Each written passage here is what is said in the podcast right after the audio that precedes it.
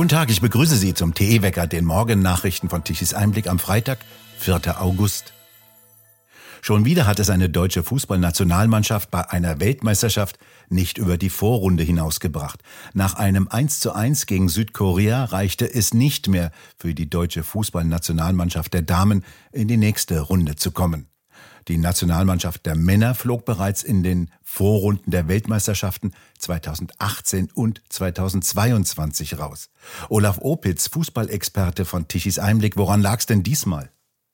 Ja, entscheidend ist halt auf dem Platz. Äh, äh, es geht nicht darum, äh, Armbinden als Fußballkapitän für Frauenrechte zu tragen, sondern gut zu spielen. Und wenn man gegen Fußballzwerge wie Südkorea äh, nichts gegen die Südkoreanerin, aber nur eins zu eins sich zurecht murmelt und dann die Marokkaner dann plötzlich Kolumbien schlagen, die vorher Deutschland geschlagen haben, äh, da muss man doch sagen, äh, entscheidend ist auf dem Platz und ihr müsst Fußball spielen. Aber was war? Äh, der Deutsche Fußballbund hat ja sein Frauenteam ja förmlich hochgejubelt. Sie waren praktisch schon auf dem Weg zum Weltmeistertitel. Wenn schon die Männer nichts mehr zustande bringen, dann sollten die Damen gendergerecht glänzen, mit Frauenpower, ja, und emanzipatorischen Sprüchen. und was ist das Ergebnis jetzt? Jetzt fliegen auch die Frauen wie schon die Männer bei WM-Turnieren bereits in der Vorrunde raus. Aus die Maus. Früher hatte Deutschland Nationalmannschaften im Fußball, vor denen sich andere Mannschaften gefürchtet haben. Das muss heute niemand mehr. Das Übel ist doch, die DFB-Kicker, Männer wie Frauen, spielen immer mehr politisch fremdbestimmt. In so einem Klima können sich doch Körper und Geist gar nicht mehr frei entwickeln.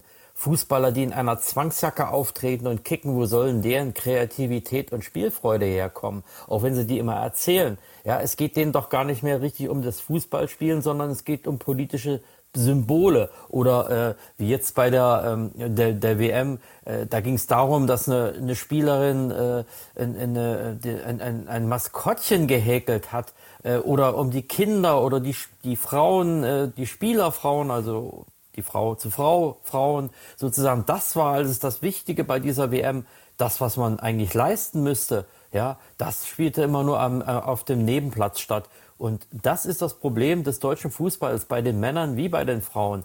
Ja, äh, die Frauen wurden hochgejubelt als die Alternative zu den Männern. Jetzt ist es das Gleiche wie im Männerfußball.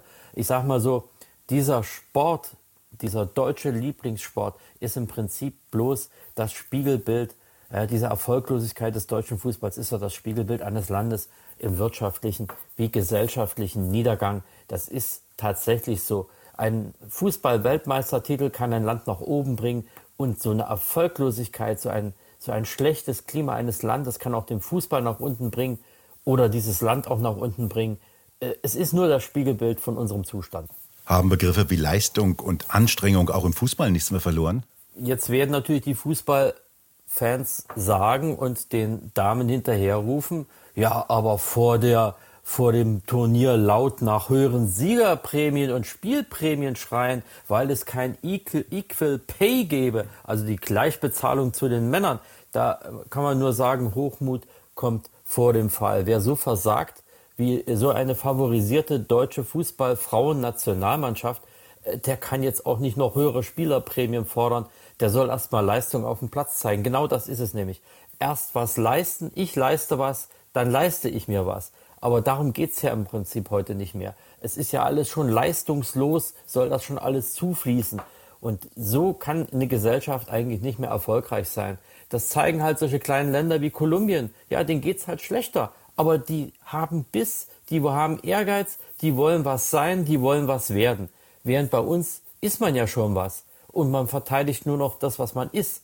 Aber so wirst du nicht mehr erfolgreich. So gehst du absteigen in den unteren, in die B-Kategorie. Und da sind wir jetzt schon mittlerweile gelandet. Nicht zu vergessen, die U21 der Männer ist ja auch kläglich gescheitert. Die waren Titelverteidiger äh, bei der Europameisterschaft gerade erst, erst im, im Juni. Ja, das ist eine Blamage sondersgleichen. Und das Frauen-Nachwuchsteam, gut, die waren noch im Finale, aber haben die nicht die Nerven gehabt, im Elfmeterschießen zu gewinnen. Also irgendwo ist der Wurm drin und ich sage, es ist der Ausdruck des Zustands dieses Landes der sich da widerspiegelt. Welche Konsequenzen müsste denn dieses Totalversagen der deutschen Fußballnationalmannschaften in allen Klassen denn jetzt haben? Na, es gibt nur im Grunde eine Konsequenz.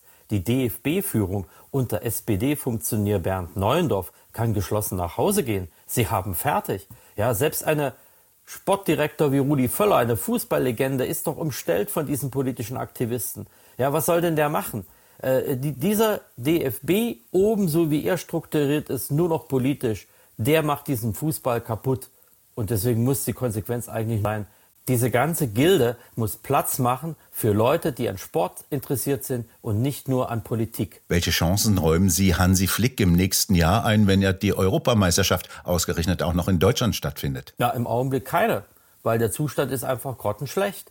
Und da kann Hansi Flick jammern, wie er will. Er hat ja rumgetobt, er kann es nicht mehr hören, dass er keinen Ehrgeiz hat zu gewinnen und so. Na klar will er gewinnen. Das ist doch alles nur platte Sprüche. Das, was die im Augenblick zeigen, ist einfach für uns Fußballfans ein Trauerspiel und andere würden es Schande nennen. Es war ja ziemlich laut, was aus den Kehlen der Damen der Fußballnationalmannschaft kam. Waren die zu überheblich? Ja, das ist ja nicht zum ersten Mal so. Also ich erinnere nur daran, dass die DFB-Frauen mit einem rotzfrechen TV-Spott 2019 warben, wir brauchen keine Eier, wir haben Pferdeschwänze. Da sage ich nur, ja, meine Damen, Haare schön, reicht aber nicht. Entscheidend, das Runde muss ins Eckige und auch gegen Südkorea. Und es kam ja noch besser, schon unter Bundestrainerin Silvia Neid hat man sich hochnäsig gezeigt. Vor der Heim-WM in Deutschland 2011, Frauenfußball, höhnten die Damen dritte Plätze sind was für Männer. Ja, während dieser WM 2011 flogen sie dann im Viertelfinale in Wolfsburg gegen Japan raus. Also die Hochnäsigkeit auch im Frauenfußball, weil man immer um Gleichberechtigung kämpft, ist sehr weit gegeben und einfach mehr Erdung ist angesagt. Und das ist jetzt ein zweites Beispiel oder ein drittes Beispiel, warum sie jetzt auch wieder rausgeflogen sind. Siege und Niederlagen im Fußball haben ja durchaus auch Wirkungen auf die Gesellschaft. Welche denn?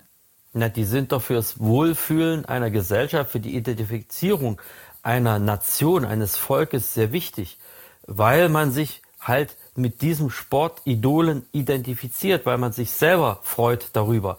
Und das war ja 2006, wo wir dann nur Dritter wurden, ja zu sehen. Schwarz-Rot-Gold war ein Sommermärchen gewesen.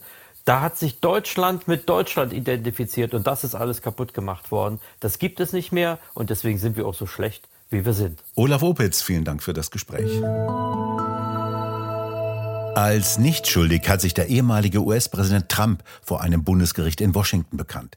Trump bestritt sämtliche Anklagepunkte. Nach seiner Anhörung, die etwa 30 Minuten dauerte, sagte er, dies sei ein sehr trauriger Tag für Amerika. Dies sei die Verfolgung einer Person, die in den Vorwahlen der Republikaner mit sehr großem Vorsprung führe. In einer Rede vor dem Termin fügte der ehemalige Präsident hinzu, er sei beeindruckt von dem Schmutz und dem Verfall und den kaputten Gebäuden und Wänden und den Graffiti in Washington. Er sagte, dies sei nicht der Ort, den er verlassen habe. Die Richterin erläuterte die vier Anklagepunkte, die in einer 45-seitigen Anklageschrift enthalten sind. Trump wird die Verschwörung zum Betrug an den Vereinigten Staaten, der Verschwörung zur Behinderung eines offiziellen Verfahrens, Behinderung und Verschwörung gegen das Wahlrecht vorgeworfen. Der nächste Gerichtstermin wurde für den 28. August angesetzt. Trump muss nicht anwesend sein. Seine Berater sagten, Trump sei frustriert darüber, dass er sich vor Gericht erneut den Fingerabdrucksverfahren unterziehen musste. Trump liegt im Rennen um die republikanische Nominierung 2024 mit großem Vorsprung vor dem Gouverneur von Florida, Ron DeSantis. Sein Ansehen bei den republikanischen Wählern ist Umfragen zufolge gestiegen, seit er Anfang des Jahres in New York angeklagt wurde. Im Zuge früherer Gerichtsverfahren hat er Millionen von Dollar an Spenden erhalten. Ist das Ende des Elektroautos in Sicht? Das ist das Thema des TE-Talks. Eine Schockwelle geht durch Europa, seitdem vor der Küste ein riesiger Frachter ausbrennt, wahrscheinlich durch Elektroautos in Brand gesetzt. Roland Tichy spricht mit dem erfahrensten Autoentwickler und Konstrukteur, der bekannt ist, mit Professor Fritz Indra. Wie lange besteht das europäische Brennerverbot noch? Haben Sie eine Prognose, eine Wette? Ich wette, ich wette immer nur, wer Formel 1 Weltmeister wird und gewinnt meistens. Und wer wird's? Aber diesen, dieses Jahr ist es ganz leicht. Und ich habe, aber ich habe jahrelang auf Mercedes gewettet, auf den Hamilton, habe auch immer gewonnen. äh, weiß auch, warum die gewonnen haben und so. Na gut, auf alle Fälle. Wer gewinnt teuer? Das wollen wir jetzt schon wissen. Jetzt nicht drücken. Komischerweise der Herr Verstappen gewinnt. Das ist ganz einfach. Und wie lang dieses Verbrennen, wann das Verbrennen. Wann, und warum gewinnt der Verstappen? Was ist der, was ist der okay, Es ist ganz einfach. Also Mercedes hat immer nur gewonnen, weil sie die bessere Motortechnik hatten. Sie haben den Turbolader aufgelöst in zwei Teile und das hatte so viele Vorteile, dass der Motor, der Mercedes-Motor, so viel besser war als alle anderen. Man durfte das Reglement nicht ändern. So, vor einem Jahr wurde das freigegeben, das Reglement, und jetzt haben das alle nachgebaut. So, jetzt haben alle praktisch einen gleich starken Motor, wie früher nur Mercedes. Und jetzt gewinnt der, der den besten Aerodynamiker hat. Und mit dem Newitt bei Red Bull gibt es den besten Aerodynamiker auf der ganzen Welt. Und es gewinnt natürlich jetzt bei gleicher Motorleistung der, der die beste Aerodynamik hat. Und es ist wahnsinnig schwer nachzubauen. Also Aerodynamik ist ganz, ganz schwer äh, zu durchschauen. Und das paradoxerweise fahren ja jetzt auch Autos, die Mercedes-Motoren haben. Äh, die fahren jetzt vor den Mercedes-Werksautos herum, weil die eben eine bessere Aerodynamik haben. Also die Aerodynamik ist momentan das alleinige Entscheidende.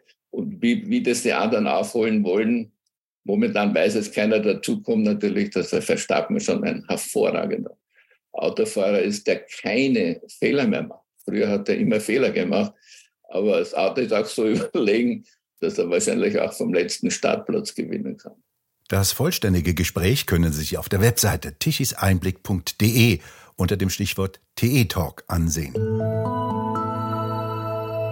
Geändert hat sich nichts Wesentliches an der Wetterlage. Ab dem Mittag und dem Nachmittag wieder das Übliche. Die nächsten Niederschläge kommen an, vor allem im Westen und im Süden, die abends im Süden dann in Dauerregen übergehen können. Es kann auch zu Starkregenfällen, vor allem am Alpenrand kommen. Im Osten bleibt es eher trocken mit sonnigen Abschnitten und die Temperaturen bewegen sich zwischen 20 und 23 Grad. Und nun zum Energiewendewetterbericht von Tichys Einblick.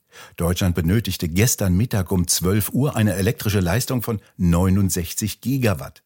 Davon lieferten die Photovoltaikanlagen ganze 24 Gigawatt und die 30.000 Windräder lieferten trotz des starken Windes nur 33 Gigawatt. Installiert ist übrigens eine Nennleistung der Windräder von 68 Gigawatt. Die können die Windräder also auch bei recht kräftigen Winden, wie wir sie gestern hatten, nicht liefern. Immerhin war der Import-Export-Saldo des Stromaustausches mit den Nachbarländern tagsüber positiv. Das Überangebot an Strom um die Mittagszeit sorgte dafür, dass fast 12 Gigawatt an elektrischer Leistung exportiert wurden, allerdings zu einem lächerlich niedrigen Preis von 17 Euro pro Megawattstunde. Immerhin musste Deutschland diesmal nichts dazu bezahlen, dass überhaupt jemand den Strom abnehmen wollte. Wir bedanken uns fürs Zuhören. Schön wäre es, wenn Sie uns weiterempfehlen. Weitere aktuelle Nachrichten lesen Sie regelmäßig auf der Webseite tichiseinblick.de und wir hören uns morgen wieder, wenn Sie mögen.